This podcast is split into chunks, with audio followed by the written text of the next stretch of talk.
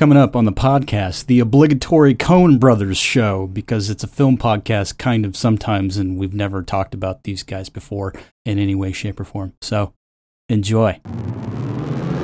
Welcome to the Magnificently Huge Podcast with your hosts, Eric Reed, Brian Kruger, and Chris Ryerson. Three idiots who decided to slap an adverb together with an adjective to bring you one magnificently huge discussion each week about the movies and pop culture we kinda like, maybe even secretly love, before we ultimately crab all over them. We're not here to save the world, we're just here to make it weirder, one podcast at a time. This is Magnificently Huge. Oh, hello, listener, and welcome to another rousing episode of the Magnificently Huge Podcast. This is episode 245. This is Chris, along with Eric and Brian. We're going to finally get around to talking about uh, the Coen brothers, the force in the industry that have been around since their indie days in the 80s and then into the 90s until they broke big with uh, Fargo and uh, all that stuff. And uh, love them or hate them, they definitely make an impression. They are the masters of taking a genre and twisting it and making something unique and, and original.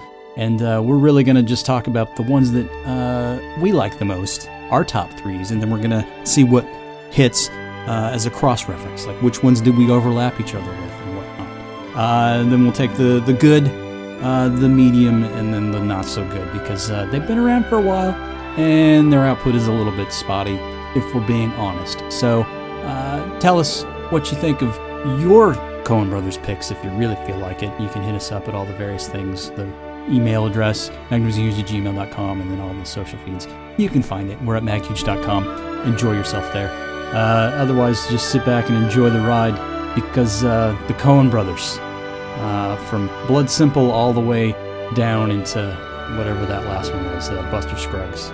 Sit back and check it out. Thank you.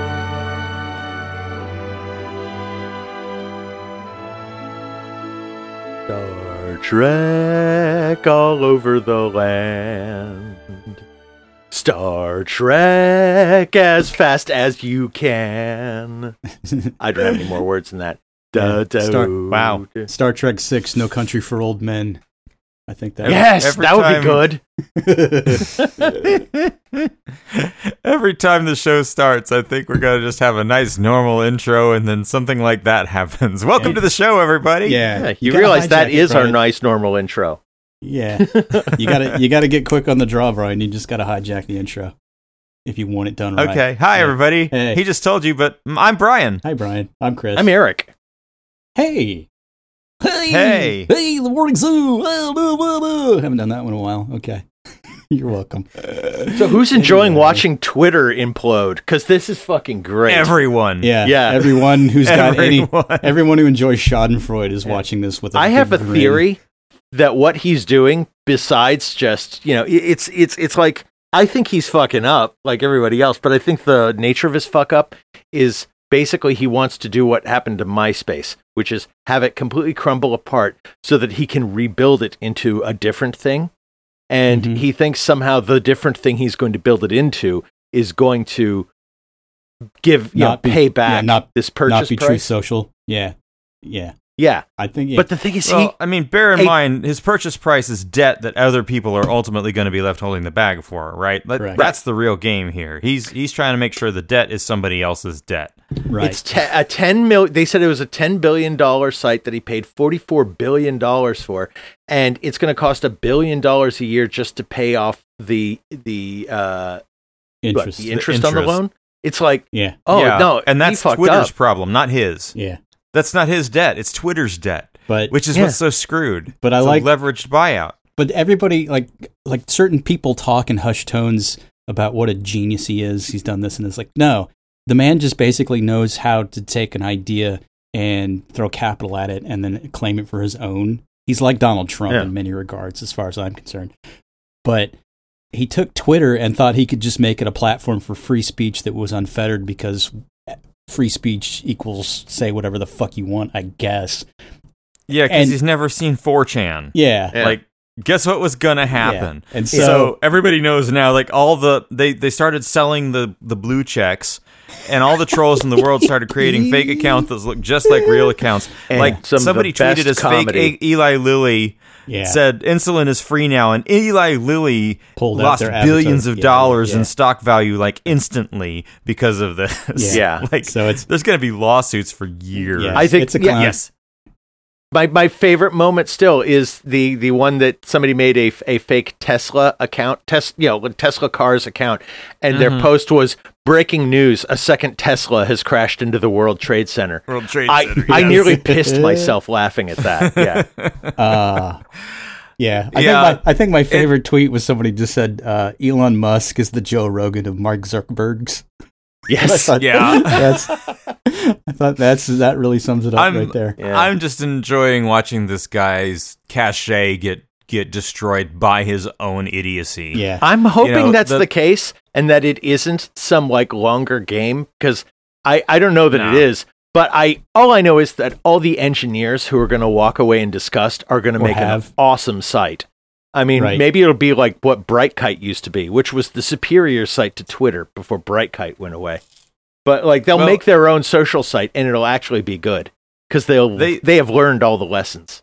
Right. They locked everybody out of the building because he was afraid of espionage and disabled all the car key cards. And then he was like, "Hey, if you're down with my extreme Twitter 2.0, where everybody works 80 hours a week and doesn't bitch about it, show up and talk to me on the 10th floor after I've disabled your key card." Yeah. Like, Yeah. But just only if you know the, the amount of dumb fuckery going on. Yeah. So basically, Twitter is unmanned right now. As we record this, Twitter is running because automated systems are keeping it up. Yeah. Yeah. There's nobody watching the servers. Yeah. It's, And- and- it- and we're if just anybody's- waiting for the Titanic to drift listlessly into an iceberg. And, and if anybody's ever worked for a website, you know that if you don't have an engineering department to triage that kind of shit, it just Yeah. nothing's Oh, gonna yeah. work. Yeah, it's crazy. You're looking at Yeah. disasters within hours. Yeah. yeah. So it's Yeah. it's not really a question of if, it's a question of when at this stage. So, so ev- everyone's downloading all their Twitter history, and Elon's tweeting things like, "We've got the highest number of, of users in Twitter history." It's like, yeah, because everybody's logging in to download Yeah. their shit before it blows up. yeah. tell tell me you don't understand social media without telling me you don't understand social media. that's, that's fucking Elon Musk right there. Oh, so thanks for bringing Uh, that so up, that's- Eric, because uh, that's, pretty yeah, much our that's the our week primary, review. Yeah, that's our I primary mean, like- conduit. Yeah. When because nobody is going to listen to this the week we put this out. They're going to listen to it over the course of years. And right Yeah. now, we're in that moment in history when Elon Musk is uh, you know, early trumping and Yeah. yeah, this is before he becomes, you know, the, you know, our global dominator insect president, you know. He this is just when he was fucking up Twitter. Yeah. So now he just owns small towns in Texas, tax free, and does whatever the fuck he wants Yeah. for now. He's like a You know, they he sent like- out the email like a with the he sent the email out with the link to the uh, Google Doc that had that thing. Yeah. You know, do you are you willing to work at a hardcore company? right. And it just has the yes button. It doesn't have a no button. And so a lot of Twitter employees who heard that was coming just didn't click on the link. I thought that was a nice workaround. it's, yeah, it's good times. I didn't Yeah, see it. I don't know what you're talking about. He's not even like a a, a Bond villain. He's like a bad like uh, Matt Helm villain.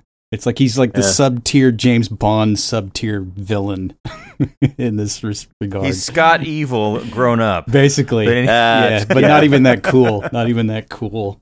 Well, Zip it. with Asperger's. Zip it. Yeah. Zip. Sh- All right. Yeah. Anyway. So, so normally this show starts off with a segment where we talk about movies and shows and books and things, and The it's fre- called the. Fresh. We Fresh take a great big fresh shit. Yeah.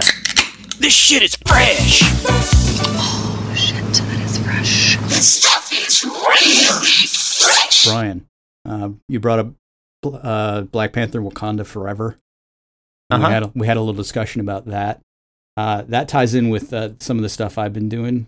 Uh, so, a I watched finally for some reason uh, Thor: Love and Thunder, and uh, Oh, that- huh. that was effing terrible Right? with a capital Yeah, T. right? It was just pointless. Did, have you seen it, Eric? Uh, I, I've I, you've been you've been all high and mighty of I'm not watching the Marvel things. I watched. I. I mentioned a couple weeks ago on the cruise that we watched part of it, and I was just go uh, like like basically the last quarter, and I was just like, oh, okay. this is It's awful. just it is so tonally all over the map. It was like silly when it needed to be serious, and it was serious when it needed to be silly. It's like Taika Waititi just, I don't know, they, they, they threw a bunch of money at him and just said, "Go do this," and then suddenly they thought, "Oh shit." Uh, we got to reel it in, and so you could tell where Marvel tried to like mush it into something that fits their mold, and it just it's just all over the map. It's just dumb, and it's So is, like he, is he high on his own supply here? You think is that I what's happening? I guess. I just none of it really was necessary at all in any regard from top to bottom, and it was a total waste of Christian Bale as uh Christian Bale Yeah. is working his ass off in this movie, Yeah. and he's like the only one. Everybody else is having a party. yeah. And, It, it was sort of like Bale's it- acting. It, was sort of like watching Christopher Eccleston in The Dark World. It's like he's the only person who's actually trying in this movie, and everything else is just failing all about him. It just it makes you feel sad for the villain. Oh, Here, here's the thing. I was I was reflecting on this because I saw that you I saw that you said in Slack that you'd seen it, and I can still turn on Thor Rag Thor Ragnarok. yeah, yeah. A high and point. it still plays gangbusters. Like Yeah. that movie holds up. And this is the same people trying to do the same thing, and they just. I Yeah. guess it was lightning in a bottle because this ain't it. yeah, I always No, felt it was is- like the third. I Ragnarok worked based on the context of what it came from, which is right. an overly serious Thor movie, and then some. You know, Taika Waititi came in and took the piss out of it. Yeah. It's like you can do that once. You can't Yeah. keep doing that. Yeah. But I can still watch it. It it even after seeing Thor: Love and Thunder and the goofiness that you know that followed, I can still watch Ragnarok and it works. Yeah. Yeah, it's good. Ragnarok's the Yeah. only good Thor specific movie. Let's be real. True. Like all the rest of them, like even the first Thor, I mean, it just it's passable, but it's just not great. And Dark World is just sort of it's like the Iron Man 2 of Thor movies. It just they they didn't really know how to progress it. And then Yeah. Ragnarok came out gangbusters and blew everybody's mind because it was just so fun. And then you get this where it's sort of like uh like Revenge of the Nerds too. It's like you you just you can't rehash everything specifically from the first one that worked and think it's just going to Oh. work again, you know? I just realized, Chris, this is the point in the sitcom where they add a kid. Yes. This is the add a kid yeah. of Thor movies. and they do. And, And they do. yeah. Fucking Heimdall's kid. And the whole thing is like they've stolen the children and we have all this kid shit in it and it's like I'll like make you all Thors. You're a Thor, and you're a Thor, and you're Yeah. a Yeah. Thor. Yeah. Well, Yeah. I mean, as a flow through, I mean, because in the in Ragnarok you get the whole sequence where they do the the Willy Wonka, "Come with me and you'll see," and then Yeah. they do that. Well, this one it was like a full on chitty chitty bang bang vibe. It's like the the kid catcher, you know, stealing all the children Yeah. from the villagers. It's just Yeah. it's like, come on, just uh, it's enough. It's enough. You're better than this, Taika. You're better. So it was just a giant disappointment, and I I have no faith in the fourth phase movies at any stage now, based on the last few that I've seen. So it's kind of rough. But and it's almost to- over, isn't it? Yeah. yeah, sort of.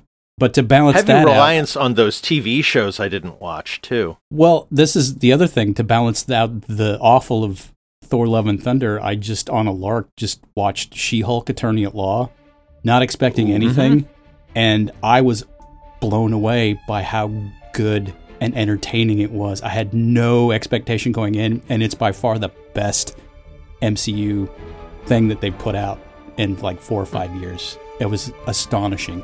And I think it's because they made a very solid point to just diverge from any of the MCU normal bullshit. Like the formula and the whole nine yards. They break the fourth wall, they just mangle it, they do a lot of decom like deconstruction. They go out of their way to Yeah. not do the, the Yeah. Marvel Yeah. bullshit at the end. like by the end, yeah, spoiler, by the end, like they they like they do the big Marvel finale where all the baddies show up and then she finally just stops and goes, Really? This is what we're doing? And then she like storms to the M- the Marvel Studios offices and demands to speak to Kevin. And then the writers are like, Well, we just thought it'd be fun to throw them all together. She's like, No, that's terrible. I need to speak to Kevin. And then so she goes in and it basically Kevin, who you think is Kevin Feige, is like this AI running the entire MCU universe of movies. Yeah. Yeah, it's GLaDOS, but it's Yeah. Kevin Feige. Yeah, and, and, it's yeah, a it's a total fuck you to everything that Marvel does, and I'm astonished they even let it happen because it's just. Oh, they it's saw just how a- well Deadpool did, and Yeah, yeah. She-Hulk is always sort of the Deadpool equivalent. Yeah, Very much, So yeah. my only quibble is that they have a whole side thing with Matt Murdock, Daredevil, uh, where he becomes sort of a a paramour for Jen Walters, aka aka She Hulk. Uh, but they play him for laughs, which is fine. It's the motif of the show. But if you've seen any Oh, of the Daredevil stuff prior that they did on the Netflix shows, it's like that is a dark, gritty, violent, Yeah, tortured series, and then to just totally throw this all that out the Daredevil does the walk of shame. Yeah. yeah. so it's like wow but uh but i was astonished at how fun and enjoyable and just like effortless it, it made it all seem and like everybody griped about the cgi but i'm like i, I didn't even care i mean it, it worked enough it was definitely tv budget but it still was better than most shit so uh i was i was pleasantly surprised so when the best Next thing time I with get marvel Disney, I still, I, I'll check it out. I, I still need to finish uh, uh, uh, uh, Loki. Uh, Yeah. Because you know I don't know who Kang the Conqueror is, but apparently I'm supposed to. Yeah the yeah, rest I of don't know that you're going to get much out of that. Yeah. But, but yeah. The rest of the shows have been Um, okay, but like WandaVision started off so strong, and then about midway Yeah. through, it just fizzled into normal MCU-dom. Um, Well, and this is and this is my thing. It's it's it's the freshness, Right. Right, like it's She-Hulk and the first five six episodes of WandaVision are just completely unlike the rest of the MCU, Yeah. and they're they're really playing with that that whole universe in ways that are fun. right. Like, Um, like I like that Tim Roth got to come back as Emil Blonsky from the Incredible Hulk movie, and he's a total just like Zen weirdo. And he's not like this intense special forces guy anymore. He's just a guy that, you know, got arrested. He can't be abomination anymore. He's doing time. And he's just like, he's gotten so chill and zen. I thought that was a very ridiculous take on that character, uh, but it worked. Everything about it just worked. Uh, so I applaud it. So there you go. That's what I've been doing. so Chris has been marveling out. Yeah. Yeah. Hulk out. Interesting. Would not have thought Chris would ever marvel out. Right. so there you go. Um, well, I'll, I'll go. Speaking of big budget um, pop entertainments, I have been playing the new PlayStation game God of War Ragnarok. Nice. Um, Did Thor show up? Yes, Really? you fight Thor. Okay. Well, it's the God of War version of Thor, but yeah, that's kind of one of the first things that happens. Okay. Um, God of War Ragnarok is a direct sequel to um, the the last God of War game that was released in 2019, I think, 2018 maybe. Um, and it's it was a PlayStation 4 game. This one's also PlayStation 4 and 5, and so it is like the super polished, very technically solid game, but it's also bringing nothing new to the table. It's like the biggest expansion pack ever to a game, right? It's it's like a whole new game's worth of God of War and it's also just more God of War. Right. Um so if you played and enjoyed God of War on PlayStation 4, this is more of that. Um How dare they? it's a great game, but it's just not it's just not challenging us and pushing the the medium further. It's Right. just a very very well made game. okay. Um, but that wasn't really what I wanted to talk about. Though I've got two movies that I want to hit. Go for it. The fir- the first one is a little movie with a big cast. So Toni Collette, Anna Faris, David Duchovny, and Kathleen Turner star in a movie called The Estate. Have you heard about this? No. Yes. Yeah. So Kathleen Turner is this this matriarch. Well, she's really uh, everybody's aunt in this movie. She lives in New Orleans. She's gonna die, and so all of the other people are just playing her nieces and nephews who are total assholes, and they're trying to get her estate, trying to get her to give them her her estate in their will, and it's it's a fun premise. It's got a good cast. It kind of reminds me of like the the stuff we were getting in the 70s, you know, it's it's kind of got to some degree like um I don't know, like scavenger hunt vibes, right? Like it's Whoa, that's a deep um, cut. That's a deep cut. yeah, it's it's just assholes being assholes, but it it was it's like it was written by someone who knows absolutely nothing about humans. Like I was Maybe it was written by Kevin. I was well, I thought I really I had to look it up cuz I'm I'm watching this I'm like this seems like the first movie have written by some like 24-year-old who somehow knows somebody who knows all these people and got them to do this movie right. because like the character motivations don't work. Like there's this whole bit where it's like we find out that the aunt hasn't gotten laid in forever and so now whoever can get her laid is going to inherit her fortune. Like that's going to work. Like that makes any sense. And it that is actually one of the more cogent leaps of logic as the movie progresses. And so no, it turns out the guy is like in his late 40s or something, and he's made a bunch of stuff, and there's no excuse, and I don't know how this got made. Interesting, because I'm looking up now, and it's the guy's name is Dean Craig, and apparently he wrote the original Death at a Funeral, which is one of the best pitch black comedies ever made. So interesting. Okay. Yeah, this this doesn't this does not work. Um, It's, it's the estate is is bad. Yeah. Don't watch it. Don't don't Yeah. watch it on Amazon. Just just don't. It's how yeah. how did this happen? find find Scavenger Hunt instead and watch that. Basically, is what I'm right, play to win, everybody. Um, okay. so the other movie with an all-star cast that I thoroughly expected to suck, coming soon to a I guess Apple TV Plus near you, Right. is the new Christmas movie with Will Ferrell and Ryan Reynolds, No. Spirited. Really. Unlikely. Guys, Probably not. way better than expected. Way better than expected. I just can't believe I liked this movie. Had a great time. That's actually laughed multiple times at a comedy. Um, they did it. They pulled it off. What is the premise Um, of they this made- thing? What is it?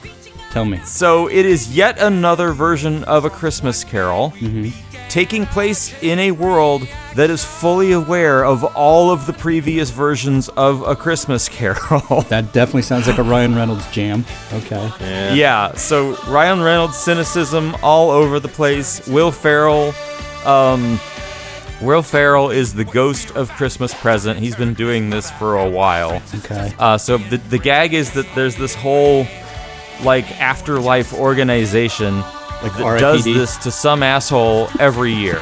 okay. They like pick they pick a perp and they walk them through their past and their present and their future and try to turn them around.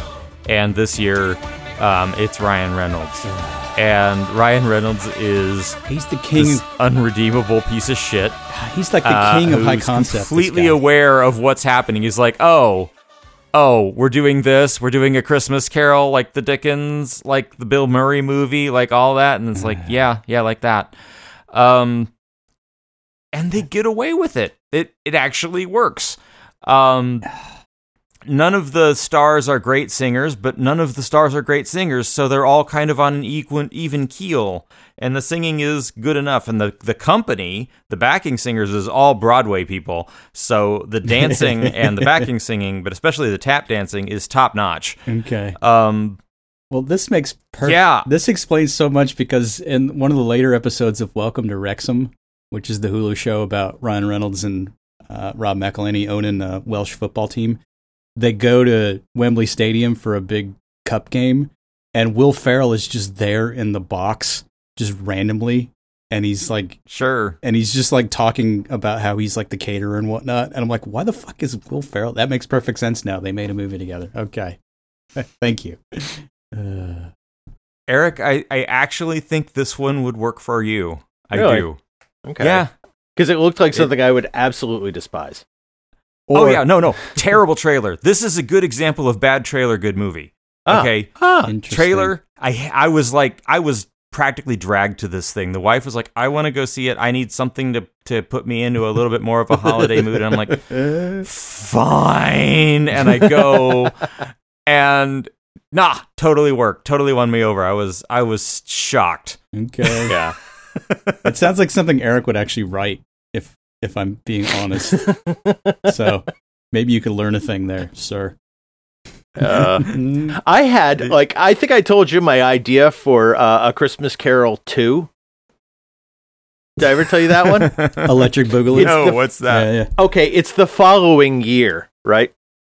And Scrooge is just about broke because he keeps giving everything away. And, and Mhm. it's not because he's a he loves Christmas now, but because he's insane with terror at what's going to happen to him when he dies. So he's just like, I'm trying to be a nice guy here. Take it, take it. And Cratchit has to like embezzle funds to try and like from from his second job so they can keep him afloat. And like he, he ends up in prison and like it's it's a whole thing with his is his daughter basically having to work the streets as a flower girl you know what i mean? Because yeah it's like everything goes to Wow. shit because scrooge can't keep you know his christmas in his pants. And yeah. Because i never Okay. bought that that because he was shown his own grave he went oh okay you win. Yeah christmas is great.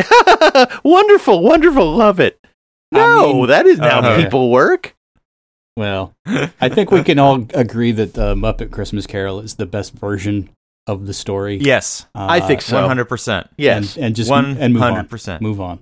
Yeah. Oh, and and by the way, public service announcement: they finally got a cut of Muppet Christmas Carol with the the song "The Love We've Found" reinserted back into it. Okay. You have to go to the extras on Disney Plus to get it this year, but you can finally watch the movie as it was supposed to damn well be watched. Okay. So now the ending will make sense. Wow. Yeah. Anyway. Good for Disney.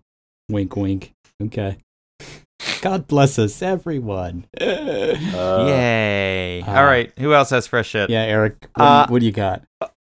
Okay well mine's a bit more subsumed or subdued or some such word like that. Lay it that on me, brother. uh, Lay it on me. uh, okay well first off i've uh, um i'm i've really been into as i said in, from the start this whole elon musk thing so i've been listening to axios's podcast series how it happened they have Right. like they will do like a very targeted number of episodes for every season for their subject. In the past, they did invasions, the, uh, Putin's invasion of Ukraine, uh, Trump's assholery. Um, Sounds like a bunch of fake and in this one- me. yeah, in this one, they look at you know who is Elon Musk and how how did this all fucking happen. It's it's very good if you're hungry for information on the lead up to what we're looking at, because if you just look at YouTube and try and get news on this, it's very. This is what happened, you know, over the last course of the last day or two. The same shit everyone's reporting. This gives you background on everything, and it's I love that he Yeah. that he made the bid and then tried to back out, and Twitter was like, "No, fuck you," and they went to court Yeah. and forced him to buy it. It's like he doesn't even want it now. So some of that sort of explains some of his actions, but at the Yeah. same time, it's like you're willfully just pissing away forty four billion dollars, you asshole. is well, that this is good that's read? why I think that's why I do think he's just dumb because it, it- having worked with Twitter, like actually as my job for you know a number of years, Mhm. I can tell you they could not find a way to make money. They they they started selling Mhm. advertising late, and they could not you know get any uh a- any ads that would bring them a return. It took them years to get any kind of advertiser base right. and then Elon shows up and the whole thing just fucking evaporates. Oh no no no, he's fucked. He's he's fuckity fucked. Yeah. Yeah, but at least you know free speech. Comedy is not dead. And then Well, oh, by I the mean- way, you have to put parody on everything that has a comedy thing about it. You know how like the- you know how Kari Lake tweeted uh, Arizonans know bullshit when they see it, and everyone Oh, yeah. said, Yes, "Well, we yeah, that's why they got rid of your ass." It's the same kind of Uh-huh. thing when he says comedy is not dead, and then he proceeds to do pratfalls every day his- on yeah. Twitter. might I add Well, that that, I mean- that Kari Lake tweet was the best self own I've read in forever. by the yes. so congrats Yeah. to her. Yeah, I like it, it it is a class up from the tweet she was going to post, which is "I'm a stupid, dumb, dumb, poopy head, stupid." Mhm. No, no, I could do better than that. Um, Arizonans know bullshit when they see it. Yeah. We do. That's why Yeah. we voted for somebody who has absolutely no television personality whatsoever. I mean, And- did you see the dude I from mean, Wisconsin? Oh my lord! It's like it's a breath of fresh air almost. How just stiff and like non-savvy these people are, but Yeah. it works for me. Here's you know? something somebody is going to figure out someday. The reason this shit wasn't so crazy when our parents were running the world is they voted for, aka hired people who were boring and just did a fucking Yes, job. yeah, it right. wasn't entertaining. It wasn't team sports. Just get the fucker who can do the job. That's it. That's all you Well, got to do. That, that explains Biden. Yeah, Yeah. exactly. Yeah, you can hammer nails with Biden all day long and he still works. It's yeah, there is Yep. no no no weird kind of uh uh uh I don't know, what are they what is it? Death cults. Outrage Well, politics? Yeah. Yeah. That, but that's kind of it, right? That's why this stuff is winning.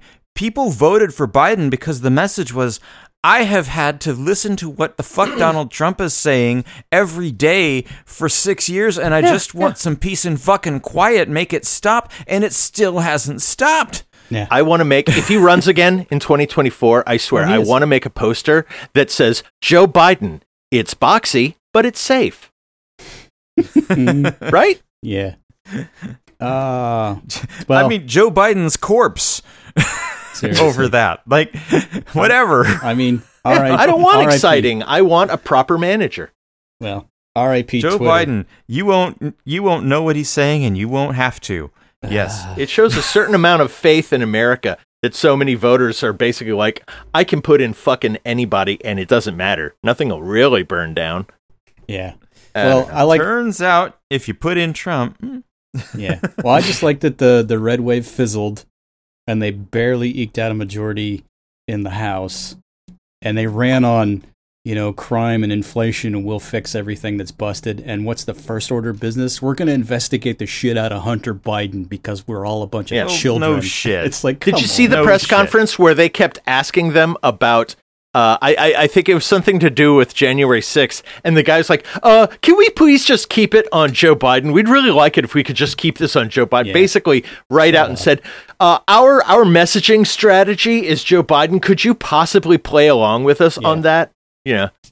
Yeah. Fuck you. So Anyway, the other podcast I've been. Oh, go ahead.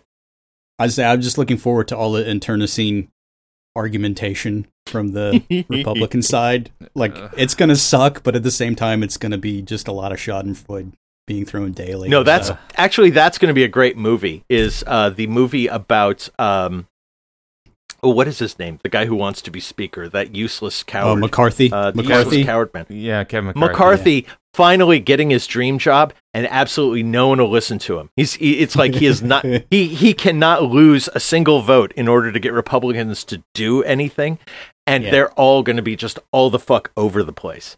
Well, it's gonna be like you're going to get like- Republicans caucusing with Democrats just so they can say, "Would you please just just put in this thing Yeah. about not taxing these people?" You know, rather well, it's than gonna be like it's gonna be like Greene and Gaetz and Boebert, just like, well, we'll give you that Yeah. vote on the inflation reduction, but uh, we're gonna have to add another investigation into Hunter and Joe.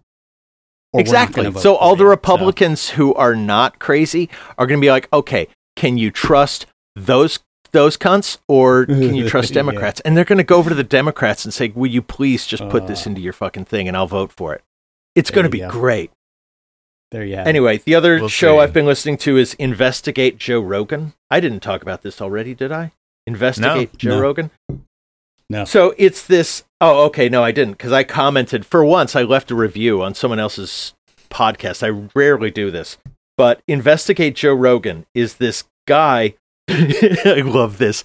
He basically he after every Joe Rogan episode, he goes back and he fact checks everything that happened in that episode of Joe Rogan. Yes. Oh, yes, that And- sounds awful. yes. Yeah, it's great. And he'll even say, I had a hard time with this one today because it was super boring. Rogan says that there are 11 dimensions, and maybe there could be universes and aliens in these other dimensions that could come and visit us. I am not going to spend an hour explaining why this doesn't make any sense, But basically, the whole 11 dimensions thing is really just a mathematical model attempting to explain something. It is not a place that an alien could be living in. It is not like Rick and Morty.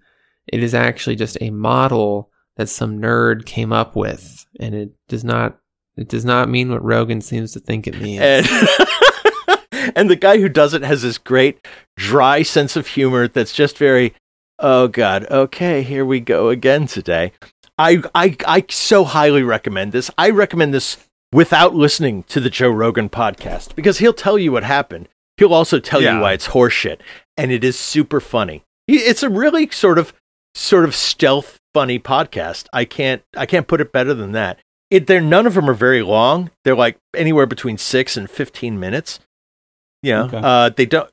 It's a nice little bite-sized chunk. Definitely download oh, it. it's, Yeah, definitely add okay, it to your short, list of podcasts. Yeah, add it to your list of podcasts. When you're driving in your car and it comes up in your podcast feed, let it roll because it's so fun. I yeah, big But big yeah, that just off to him. sounds that just sounds like the most miserable thing to produce, right? Like, Yeah. oh my god. Yeah, but he, ugh, Yeah. but he okay. does it well. And and what I love is that he'll say, "Okay, such and such said that you know there were X number of you know child murders last year because of Democrats. Here's what the stats actually are." And of course, it has Yeah. nothing to do with Democrats, but whatever. Whatever. Yeah, Ah. I, I I do like this Okay. show, and it also it doesn't it doesn't show up regularly. It's like it's very intermittent. Um, Oh, so he's not doing this daily. No. no. So it's Um, like okay. a like a passion see, project. It's yeah, it's like every few days. Uh, maybe every actually it looks like looking at the the notes. It's like maybe every week or two.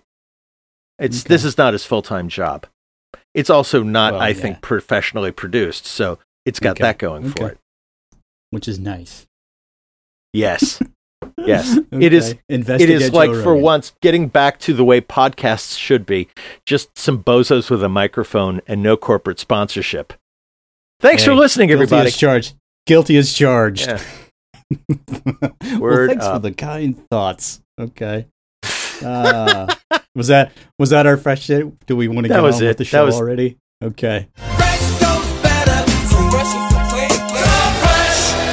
This I think this is a long time coming. We've been doing this thing for like five years, and we had yet to talk about the Coen brothers, which is sort of like uh, one of the big film geeky uh, subjects that I, I think we've failed Mhm. to address, and uh, I Kinda- like they're di- kinda, I feel I like they're think divisive. Gen X filmmakers who came up with us. It's like I feel like they've been around.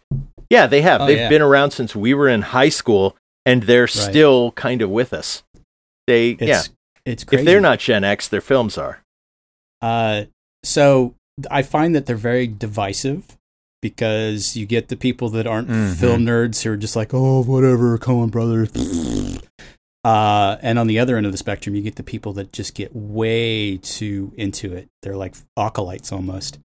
And then there's us who like some of their stuff and who dislike some of their stuff and kind of enjoy. So you yeah, know. I'm gonna I'm gonna just set set the stage for me. I sorted their movies into some categories. I have Yeah. favorites, yeah, exactly. the ones I haven't seen that I know I should see, right, the ones I'm medium on, the ones I think are just straight up bad, yeah, the ones I'm disappointed in, and the ones I'm indifferent to. Yeah. So and that's those are my categories I as think they come up. that's as as good a summation of the whole filmography of the Coen brothers as I think we can come up with because it's just Yeah. And we got to know. assume if you're listening to this, you have an opinion, or at least you've watched some of their films. right. You know, this this may be lost on people if it's Well, like Yeah. I've well, the- never heard of these two assholes. Well, the challenge that I tried to bring, and it probably isn't going to be adhered to, uh, but we'll see, was just to bring your top three uh, for whatever reason, see what meshes, what commingles, and then we can talk about the the midbrow stuff, and then just the flat out like nope stuff that they've done. okay. uh, how Okay. you know however it rolls. But I think to start, we should just all give our top three, or see if we can like be surprised by this, uh, and then go from there. How does that sound to you? Sure. I think that's Okay. fair. All right. Uh, well, Brian, since you're sort of uh, listing all these out in true, uh, like computer science man mode. Uh, so give us your. you T- guys, you guys are gonna hate me because of the ones I haven't seen. oh, we don't care. Right, like, we don't care. Your we top hate three you anyway, probably- Brian. That's Yeah. fair. Yeah, That's yeah, fair. Now, my top three in in no particular order. okay, No particular order, and I don't think this is going to be a surprise. right. Uh, Barton Fink, Miller's Crossing, and the Hudsucker Proxy. Interesting. Oh. all roughly around the same time. Okay, okay. Interesting. Yeah, they're like they're all butted up against each other. Yeah. Well, let me Yeah. let me let me write this down so that we can come back to it. So, and that's not in any order. That's just I mean, yeah, I, I okay. depends on the mood you're in, right? They're Right, right, very right, different movies. Okay, So interesting. yeah, All right, so that's Brian's. Uh, hmm what are your top three, Eric? The Big Lebowski, Miller's Crossing, The Man Who Wasn't There. Re- okay, interesting. You know, So- Barton Fink for a long time was my my total favorite of theirs, but I had to come back to it years later, and I was like, no, it made sense to me in my twenties. It doesn't make sense to me anymore, or at least it isn't as good as it was. Yeah. Okay, that's fair. Uh, well then my three, uh, and this is number one to number three, uh, is Big Lebowski, Miller's Crossing, and Barton Fink. And we can get oh, into. We so can, we're all agreed on Miller's Crossing. Miller's Okay. Crossing Yeah. is the best it's Coen Brothers amazing. film, apparently. It's fucking amazing. Uh, Yeah. well, let's let's just talk about that one first. Wait, what was? I'm sorry. You said you said Big Lebowski, Miller's Crossing, and what was your third? Barton Fink. And Barton Fink. Yeah. None of us said Fargo. No, Yeah. I enjoy Fargo, but I find that that's sort of their. It's in their top. It took me a while. Yeah, but it's That took me a while to get into Fargo. I Yeah. actually kind of was annoyed by it at first. Yeah, Yeah. but it's it's not one that I go. And I'm also surprised that none of us did Raising Arizona, which is another one of those that's good, but it it just sort of gets eked out by the other No. ones that made more of an They have impression. so Raising many Arizona's good on- films. right. Raising Arizona's on my disappointed list. I watched it. It was hyped up, and I'm like, I wasn't feeling it. Um, I'll tell you guys that Lebowski was my number four, Okay. And that I've never seen Fargo, and that's where I thought the the you know the hate was going to come from. No, I mean, I mean, you should at some point watch Fargo because it's very well done and it, it deserves all the accolades. But at the same time, it's not one that uh, I feel compelled to revisit. I'll watch it if it's on, but it's not one that I like watch a lot over and over and over. Whereas a lot of these I can't. So I- so Can reality I check. say? Okay, uh, I'm sorry. I just I want to say like the thing about Fargo and Miller's Crossing and a number of the movies we mentioned. Yeah. the Coen Brothers are really great at sort of uh, um. You feel cold when you're watching Fargo, you know. oh yeah, Hmm. you feel like you're in the 20s when you're watching Miller's Crossing. They're Yeah. good at it's. It's not ambiance. It's something else. It's there's a perfect word for it, but uh, they're they're good Yeah, at, they- at they- setting setting the scene. yeah, but but like putting you in it. Yeah, Uh, like oh you know, brother, where art thou? I just feel sweaty the entire time I watch that thing. Yes, You know what I mean? exactly. So it's yeah. So uh, I get it. But okay, so Miller's Crossing showed up on all three lists, so we might as well just get that Was out of that- them. Was that the first Coen Brothers movie you saw? Yes or no? Ever? No, no. Ra- Yeah. Raising Arizona No. was the first one I saw. Okay, it was my first, so I was wondering if that was an influence there. Yeah, I- it's like it's their For- third I saw- movie. Yeah. I did see Blood Simple on cable, but of course I didn't know I was watching a Coen Brothers movie. I thought I was just watching a movie. Okay. Yeah, yeah. Uh, which is weird. Like Blood Simple, if you watch it, it's like there are so many people that came out of that. Uh, Yes. like like uh, what's his name? Uh, oh shit, I to- I'm totally blanking on his name right now. But he ended up making the Addams Family and Get Shorty.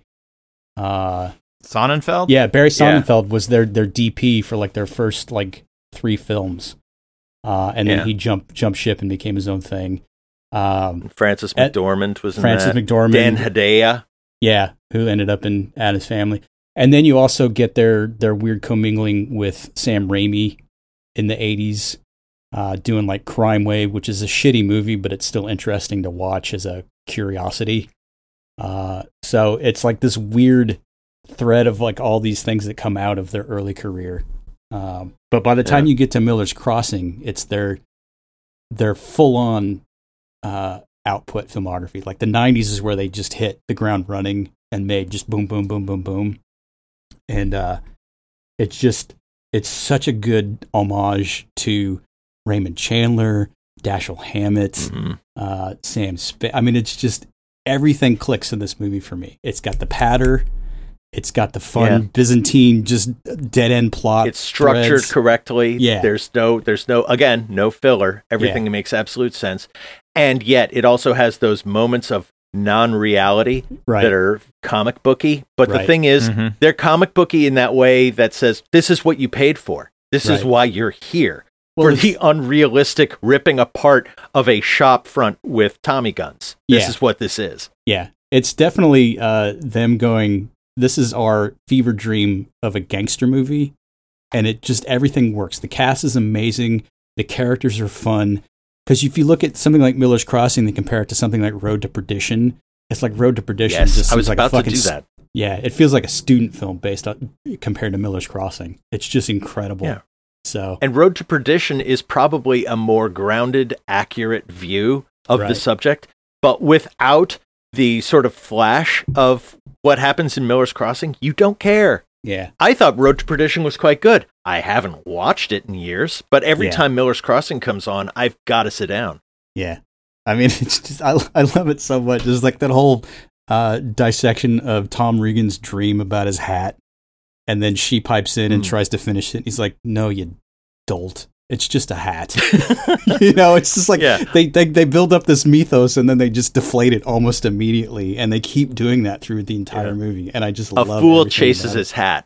Yeah. That's that's I think that the whole movie is that. A fool chases after his hat. It's like Yeah. no matter how much I want or need something to make me happy, fuck it. yeah. A fool chases after that. So it's so good. So did you see that when you were working in, uh, in the theater, Brian? Miller's Crossing? Yeah. I I have no idea. I saw it with you, I'm pretty sure. I Well, mean, that that, was, was- kind of That was when you lived in that point in time. Yeah, that was when you lived in SoCal, and I was going to SC, and I would, Yeah. and we would like Yeah. hang out for the weekend. And you worked at that theater, so I I didn't have a car, so I mean, you would just like yeah, take if I was to. living in SoCal, Yeah. then yeah, I would have been working in the theater Yeah. for sure. so it's like I would just ride with you to work, and I would just watch movies all day until you you were off, so I could get a ride home. And that was that was one of the ones that I saw, uh, and I just I just was floored by it. It's just so beautiful to look at. There's like that whole sequence where the house is on fire because Albert Finney has done his artistry with the Tommy gun, and uh, it's just like pieced together. that so was so great. Perfect. That was Yeah. so great. When he rolls out the window and drops off the awning and then just yeah. blasts the shit out of that car. Ah. so Again, It's- all unrealistic, all all operatic. That's another thing. The Mhm. Coen brothers have this sense of operatic uh, uh, uh, presentation. right. You know, that's one of those moments that's just it just it just shines. It's like a Right. Baz Luhrmann sort of spectacle. Yeah. Mm, but it works. mhm. But uh, I will point out that all three of mine have John Turturro in them, so I think that's my Mhm. thread. If your if your Coen Oh, Brothers, okay. Brothers movie doesn't have John Turturro, apparently I'm not as enthralled with it. So take that as you will. uh, Fair enough. so so this was your first Coen Brothers. That I can't even imagine that. So you hadn't seen Raising Arizona at that point in 1990. Not at that point. No, I watched it on Wow. video some Interesting. time later. Okay. Yeah. That explains why it's probably not as ranked for you. I worked at the movie Superstore at the time, and we were always playing Raising Arizona Right? in there Yeah, yeah. because we were all addicted to it. And then I heard the guys who made this have another movie coming out. So I went to the theater to see Miller's Crossing. Yeah. And I was like, one, this is not Raising Arizona. Two, these guys are fucking geniuses. Yeah. And so I think Miller's Crossing is what finally got me on board with them just as a Yeah. fan. Well, if you look at their first three films, like they start with Blood Simple, which is a really just low budget thriller, Student film. but has a lot of potential, and you could see where they sort of refined some of their mm. stuff. And then you followed up three years later with the completely opposite screwball fantasy dream of a movie called Raising Arizona. And then they three years later follow that up with a total bend of a, an established genre. I mean, it's just you can kind of see that they're these guys are are not going to get pinned down. And so Yeah. by the t- by the time they But got they- to Miller's Crossing, I was like, "Oh, these are going to be a force to be Mm. reckoned with." you can see their budgets increasing and they know what to do with the money. Right. That's another good thing. Right. They're not they're not retreading uh, only maybe a little bit better. You know? Okay. No, they're they're like we're going to depart completely. I like that when they came out with the director's cut of Blood Simple, they cut footage. That instead Yeah. of just adding stuff that they weren't able Yeah. to put in, Mm. they looked at Blood Simple and they said, "We were kids who didn't know what the fuck we were doing. We were too full of ourselves. A lot of this Yeah. could be trimmed." Well, they had sense enough to cast M. Emmett Walsh, who let's. I mean, honestly, if you don't have him in that, Blood Simple is not going to be anything that Mm. makes an impression uh, overall. But by the time you get him in Raising Arizona, 'cause you say you would play that in the movie theater or the video store. So we he's got the sandwich in the one hand hand and the fucking hand in the other. Yeah. and we would play that like that when you could play PG thirteen movies in a video store, and like literally everybody would just stop at the counter and just watch for like two or three minutes. I mean, it was like like like a balm. so Yeah. that was always fun to watch. Uh, so yeah. All right. So Miller's Crossing, we all agree on that one. So that by default makes that their best movie. Then, based Guess on our so. based on our our our sample. According to us. Yeah. Yeah. Okay. Uh, so the other, the other two, well, I I mesh up with both of you. So Eric doesn't like Barton Fink much, but Brian and I both listed I like. I like it. I don't think I don't think of it the way I thought of it in my early twenties. Right. I It's think a- that is a movie. He's grown for, out of it. Yeah, it's for a- young. ar- That is a movie for young artists. yeah, basically. it's a- Yes. it's very dense. There's a lot going on in there. I think it's one of the ones that I went because it had won the like the Palme d'Or at Cannes that year, 1991. It was their follow up to Miller's Crossing. I was fully on board, and then when I went and saw it in the theater, I probably watched it like two or three times that year, and it just floored. It made such an impression on me, and I can't even explain it. Uh, because it was just all of the weird thematic motifs about the trapped artist.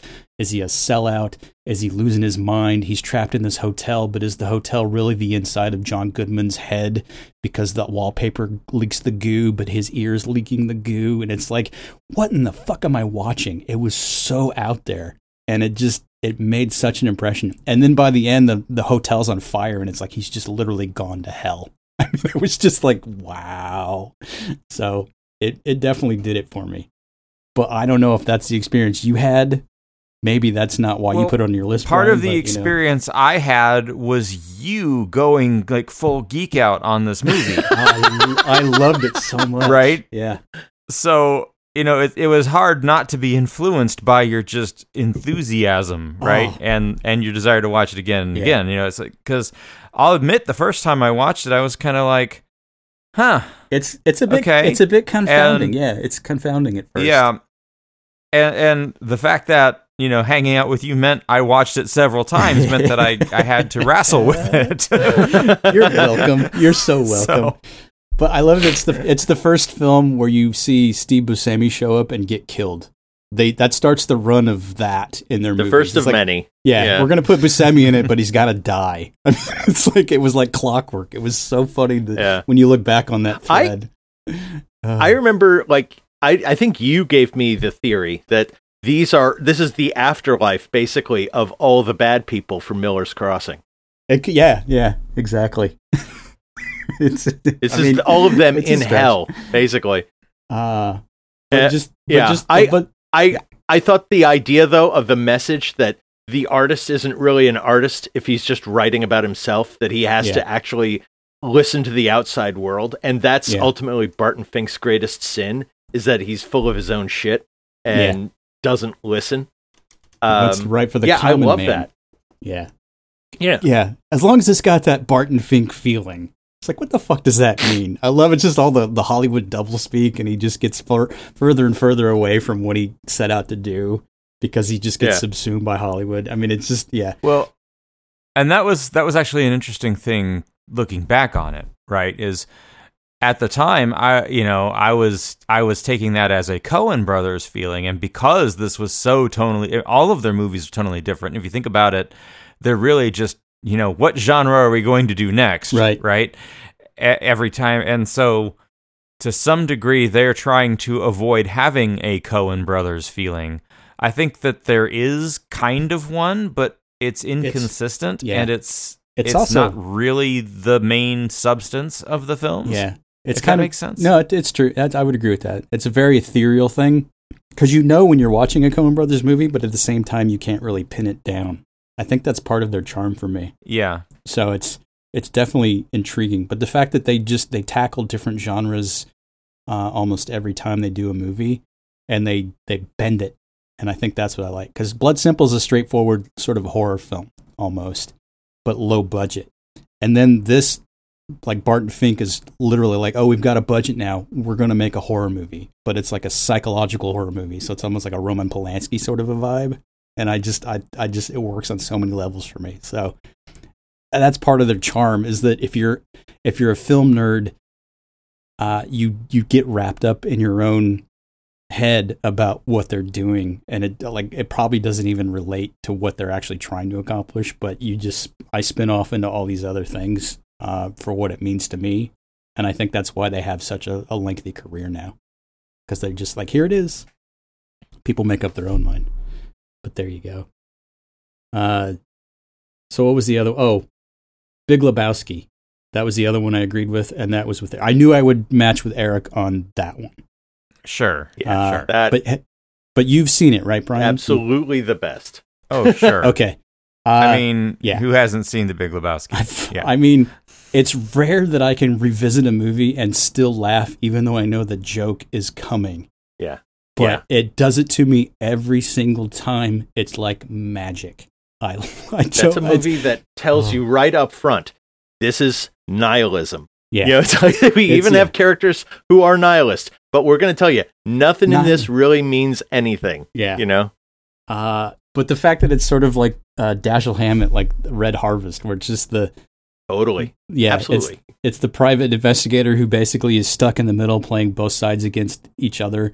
But the fact that the dude just doesn't even understand what he's doing, but it's happening anyway, I think is just the Yeah. most perfect uh, detective story ever. He's just so inept because he's just totally burnt out from all the weed and the white Russians that he's just oblivious to anything, but he still manages to somehow put the pieces together almost and then he's like backed up with his crazy entourage. So you got Goodman as Walter, you got Buscemi as Donnie, You've got Turturro as Jesus in the in the side. I mean, it's just there's so many things going on, and just I don't.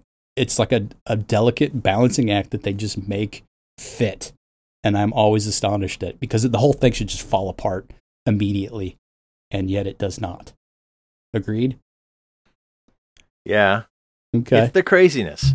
It's that's that's it's the the yeah, it's the insanity. It's and again, it's ultimately very character driven. right. But it's character driven without caring really about the structure, the story, or the plot, Of which is the which really- normally is a yeah. little bit Yeah. pedantic. It's a little like, oh god, we have to keep hearing people talk. But no, it's so funny, you don't care. uh, and it's so eminently quotable. That's what kills me because it's just like it moves from from one Yeah. bit to the next, and it took me a few views, but when you watch it now, like in the first scene in the bowling alley where they talk about the rug. They peed on my rug. They peed on your fucking rug, and they like do this whole circular thing where it's a lot of repetition. I'm like, that sounds like it's almost like a David Mamet script in that regard. It's like it's very I always had a stylized. feeling. Yeah, I always had a feeling that they when they were hanging out, not just the two of them, but them and whoever else it is that they bounce ideas off of, like right? uh, you know, like Raimi or whoever the Raimi, their Raimi in their life was at that moment, that they were walking around laughing their asses off and improving that the whole time. Probably. Mm. It certainly brought the room together, did it not? It's like they just kept saying the same joke, Yeah, and yeah, but that's but that's that- why it sounds the way it does. yeah, yeah, yeah. I think the reason this movie slips down my my list a couple notches is it's it's hard for me to it's one of those pieces of art that's hard to separate from its fans Right. and there's enough people who like want to be the dude a little too much Yeah. that it, it I know. sucks. That's, no, that's fair. you know what I mean? but I can separate Yeah. from that because it it tanked at the box office. Like it was like crickets. Nobody understood it. Uh, and it was only a few That's- years later that people sort of coalesced around it, and then dudeism became Hmm. a thing. That is the other thing about this film that I love. Okay, there is a classic um, myth uh, or truism, maybe, that when you win, when you sweep at the Academy Award, your Yeah. career's done. It happened to uh, uh, Billy Wilder famously after The Apartment. Right. Well, they had just like had a big fucking knockout win with Fargo two years earlier. And so it was like, oh, whatever they do next has to measure up to this. And I Yeah. feel like they said, all right, let's go with that crazy fuck go nowhere idea. Let's like intentionally take the piss out of it. Let's make the movie that is intentionally pushing the controls down and aiming the plane at the uh you know at the bottom of the earth. Let's Yeah. just crash. I could just see it And- like like like being Walter when they're doing this. This is what happens when you fuck a stranger in the ass, Larry. Yes. like Yeah. smash. Uh, Let's it's yeah, gle- it's gleeful. let's go with that that idea we had with all those characters who were like just LA trash. Yeah, fuck it. Let's do it. yeah. And then and, and then it's here's the an, very next thing they come out with. yeah, and then here's an idea. Let's just make uh, Sam Elliott the narrator for no fucking reason whatsoever. I mean, it's just like Most none of it makes any genius sense. narration of Ah, all time so. is so beautiful. And Yeah. then he shows up and well, you know, sometimes you eat the bar and sometimes the bar eats you. yeah. it's like sage wisdom, sir. So I, I want to hear I want to hear Eric talk about um the man who wasn't there. 'cause Yeah. that's Ah, one That's a tough one. that I don't have any opinion about what whatsoever. I haven't seen it. I don't feel a need to see it. So sell I- me on this. yeah, this. because that uh, slipped I've tried through to the watch it cracks. I've tried to watch it twice, and I think I was just uh, too tired each time because I've always fallen asleep every attempt I've made to watch it. Yeah. It's a tough that one. definitely sl- s- it's one of their least uh, referenced ones granted Mhm. but it's it is a noir crime uh, film. It really this is very raymond chandler you know? Yeah. this is um, double Postman- indemnity in a way. Ulrich twice, or postman Yeah. right. Uh, with a man whose uh, wife was cheating on him with uh, if i remember correctly his boss and they are murdered and he is framed for it and but no he did it yeah but he is he is basically trying to um he doesn't care the whole time Yeah. everybody is basically taking advantage of the situation around him and he's just like "Ugh, what fucking ever uh, it's so dark it is Yeah. so oppressively dark and i love it for that i love how unapologetic it is with yeah. you know with its treatment of people Eh, i think it i think it died also on the vine because it was right on top of 9-11 and no one was ready for yeah. cynicism of this level after you know like Mm. 3000 yeah. people got you know baked in a uh, uh, terrorist attack Yeah. by but it Tesla is- that hit a building. Yeah. exactly yes Uh, it well, it's an interesting uh, choice. yeah yeah it's Like- it's it's shot it's it's dedicated to that look too it does look like real film noir Right. because Roger film noir was never shot that movie. yeah. yeah it was Well, they, they've been using film him noir was never so- film noir was never something they did for effect it was because they didn't have the money so they were shooting it in black and white and they decided to rely on lighting to make things interesting and so they said yeah let's do that and they do it very very well right. and Billy Bob Thornton owns the idea of the nihilistic villain of the world. Uh, even the b- other bad people in this don't measure up to him. They're doing things actively mean to him. Right. Uh, Tony Shalhoub is his lawyer who is just there to you know take his money until he has doesn't have any money anymore. Uh, James Gandolfini is banging his wife, and his wife is you know cheating on him, and nobody seems to care as they do it right in front of him. No one's as dark as he is, though, because he doesn't care. yeah. Maybe I think that's what it is. Yeah, It's I think it's more than just my own antipathy for life that makes me like this film. Yeah. It is the style that they approach it Yeah. with, and the It's just- unapologetic darkness. It's just a tough nut to Hmm. crack. I'll be honest with you. So, uh, I, I'll, I'll give it another shot at some point. Maybe I'll make sure I drink a bunch of coffee so I don't fall asleep. But it's it Yeah. basically just disease, man. Every time I've tried it. Yeah. Uh, It's yeah, it's you need to yeah, you need to be in the mood for it. And I do think it helps if you're in a theater. That's another Right. thing. This is not a movie for TV. Yeah, it's okay. There's some Mhm. movies where it's like you need to be in the theater, not because of the spectacle, Yeah. but because it demands your attention. Would I you can't s- watch Mildred Pierce, No. and yet Mildred Pierce was one of the biggest films of its time for the exact same reason. You have to be, you have to have somebody grab you by the scruff of your neck and fucking make you watch it. Yeah. Would you say that that's the same reason uh, for Hudsucker Proxy? Like, does that need to be seen on the big screen? Um, Ah. it doesn't hurt. Because It I doesn't hurt. because I saw it at Cine Capri because it was on the heels of Barton Fink, uh, and I'm I'm intrigued at this choice, Brian, because this is one of my least favorite Coen Brothers movie. Really? Period. I have always loved Yeah. this movie. I just- this is this is like Jimmy Stewart and Katharine Hepburn make Brazil in the 30s. Ah. Like it's it's just It it's, was- it's a screwball comedy. Yeah. It's got the rapid fire dialogue. It's got the witty, you know, people bouncing off each other. It's it it kind of has a and you know it it's early 90s. There's a bit of an influence of Tim Burton here. A little bit. Um, uh, just sort of the this I you know the way it's shot and the fantasy bits of it. I think where it loses Paul me is Newman. is that it's uh, produced by Joel Silver. So this almost seems like they made their deal with the devil to get this movie made, and it just it never Mm. set right with me ever.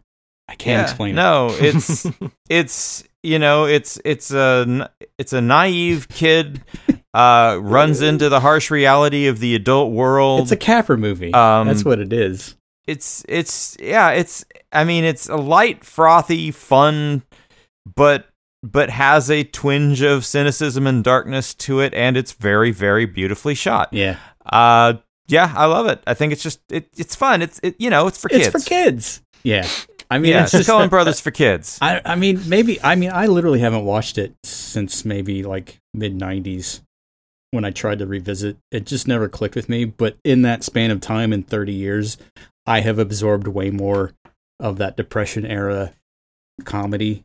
So it may play better for me if I rewatch it. But uh, Yeah, I mean, it, it is not serious cinema the way some of these other movies are. It's not okay. It's but I really had a fun time with it. I that was well made It's for so what it is. it's one I did not care for when I first saw it, but Yeah. my wife is a huge fan of it, and so I watched it again with her, and through her, I realized, you know, I do like this film because of its joyful innocence. so It is a Frank Yeah. Capra film. Yeah. So, but Jennifer Mm, Jason Leigh's mm-hmm. uh, character choice with that voice doesn't bother you because that's the only thing No. I hear when I watch this. It's- no, It absolutely makes spot sense. on. okay. Yeah, I just if you're grates on me. considering the the Hepburn. genre, yeah, yeah. if you if you're looking at the genre and what it's trying to achieve, you Yeah. need that person Well, going, I- and and she'll go for it too. yeah. Well, it may uh, I, again, this is one I'll have to revisit to see if it moves up because in the span of time since I watched it originally, I have absorbed like the Katharine Hepburn, Rosalind Russell, the screwball comedy stuff a lot more than I had at that point. So I think it would make more of an impression now, is what I'm hearing. So Yeah. I might have to give it a shot. And and of course, since it's a reaction to those kinds of movies, it's basically it, it's the same thing with Miller's Crossing. I'm going to take the things I like so much about mm-hmm. these movies, Right. and I'm going to concentrate it. Okay. You know, I'm not going to actually make one of those movies. I'm going to make my version of that, which is going to right. make a spectacle of the parts I like. What I think is interesting about uh, Hudsucker Proxy is that as a Joel Silver produced film, it contains the four things all Joel Silver movies Right. contain Yeah. uh, heights, right? It, it- all his movies have heights as some Right. kind of uh, uh, you know, fear. You know, it's like Die Hard in a building. Um, you know, Ricochet, where we're having Mhm. the fight on top of the big wire. Right. Yeah, uh, and and of course, Hudsucker's got heights as a uh, a fear element. Uh, wet streets. Yeah. There, eh, there's always somebody running on wet streets. Right. There's always fights at night, right? and there's always a helicopter. And I watched this going, okay, wait, I've got the three. Where's the helicopter? And It's god angel, damn right? it, but Mhm. um, when the angel shows up, his halo is spinning to keep him aloft. It's a cheat. Yep. It's Yep. it- Okay. they they know what I know. They were saying, well, you know what? Joel says a helicopter has to find a w- its way in here somewhere. So how about if his halo is? Sp- There you go. I'm not the only one thinking of this shit. No, if they no, did I that, Okay. So Let's- I wanted to just note we're getting a little long on time. We wanted to hit some of the bottoms. Can we just kind of like Yeah. call them Well- out without going too deep? yeah, I just wanna I don't want to talk that, about the uh, ones I don't like. That the that we all basically focused on their '90s work. Uh, Yeah, And, like- because we were all in our early twenties. That's when they were good. yeah, We were inspired. I think That's it. when they were think- better. Yeah, I think when you you get up to "Oh Brother, Where Art Thou" is where they sort of peak, and then it sort of becomes Mm-hmm. this roller coaster uh, of quality for me. So, hit me. They when they do after No Country for Old Men, which is you know, um, I think the last time they they they hit true high, they try and do the thing again with Lebowski by making Burn After Reading, Yeah, which is a throwaway. But nobody Oh, was in it's on one the of my bottoms. Yeah. it's one yeah, of my bottoms. nobody Burn nobody cared about sucks. the joke. although it's and got so that. everything after that is please, you know, like Yeah. I don't know, don't write us off. although although Burn After Reading has that great uh, GIF of Brad Pitt running on the treadmill that you see everywhere. Yeah. so that's that's its leading. Whoopee. Yeah, yeah. but it's but if you look at like uh, the man who wasn't there, which is Eric's favorite, so we'll we'll put it at sort of the acme. But then you get intolerable cruelty and the lady killers, which are two of the worst. Yeah. yeah. The Those- Lady Killers Oh, God. is Those the- two the films- Bottom. Those two films for me compete for worst film of all time. I mean, they are both so just just aggressively bad. Yeah, The Lady Killers is again them doing sort of uh, uh, ambiance the way you'd expect them to do it, Right. you know, because I do feel kind of sweaty and gritty and yucky watching it. Intolerable cruelty is just repeatedly being punched in the nuts, and so I don't know which one of those two I hate more, but Well- I fucking hate so Well, much. intolerable cruelty is not even one that they wrote themselves. They had come in and did some cleanup or something, and then it was in development and went away, and they just decided to do it. So it just feels like an abortion almost. Uh, So okay. they're terrible. Uh, but then well, they then, peak. okay, they are partially forgiven, I Yeah. guess. But that's sort But it also means they didn't have any shit on the shelf. yeah. And so they decided to just make a movie for the sake of making a movie, which is always a recipe for Yeah. Disaster. I, I will say one kind thing about the Lady Killers, uh huh. and that is it has a little bit of similarity with and is superior to The Estate with Oof. Kathleen Turner. Oof. But that's how bad The Estate is because the Lady Killers fucking sucks. Just just watch the original with Peters or uh with Alec Guinness. It's so superior. Yeah. Uh, but then that's sort of their nadir. But then they come out of the gate, do No Country for Old Men that goes bonkers, and they win all the awards and finally get their Oscar for Best Picture again. Uh, finally again? finally oh, oh, again. yeah, the return. Yeah. Uh, and it's sort of a return to form, but this is also a very dense movie based on a Cormac McCarthy novel, and it's just, uh, it it takes several views.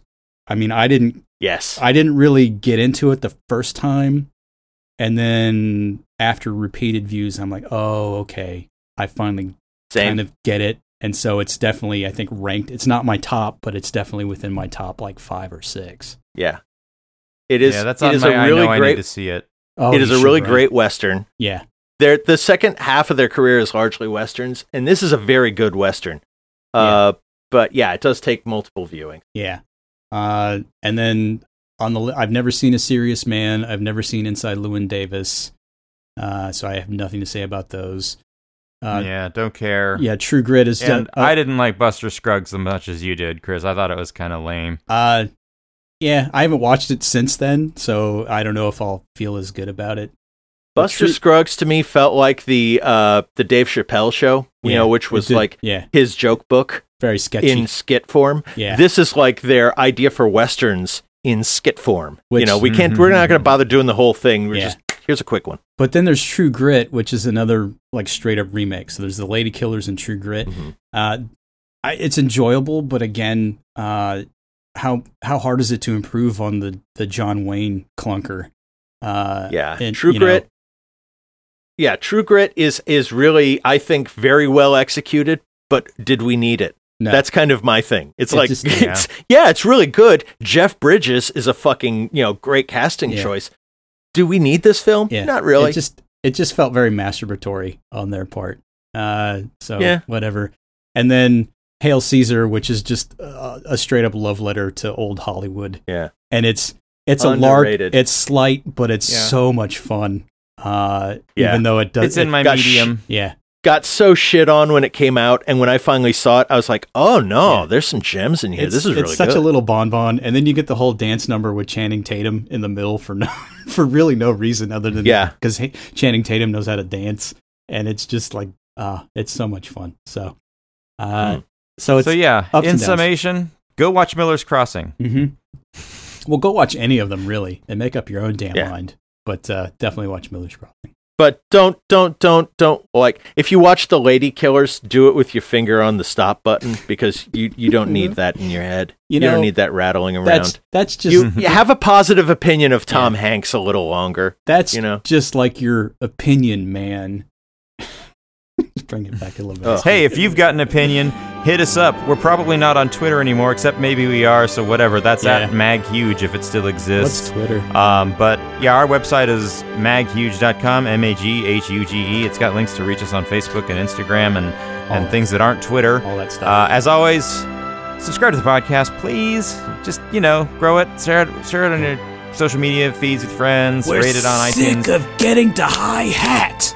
That's all. yeah. Okay. The old man is still an artist with the Thompson. it's just a hat.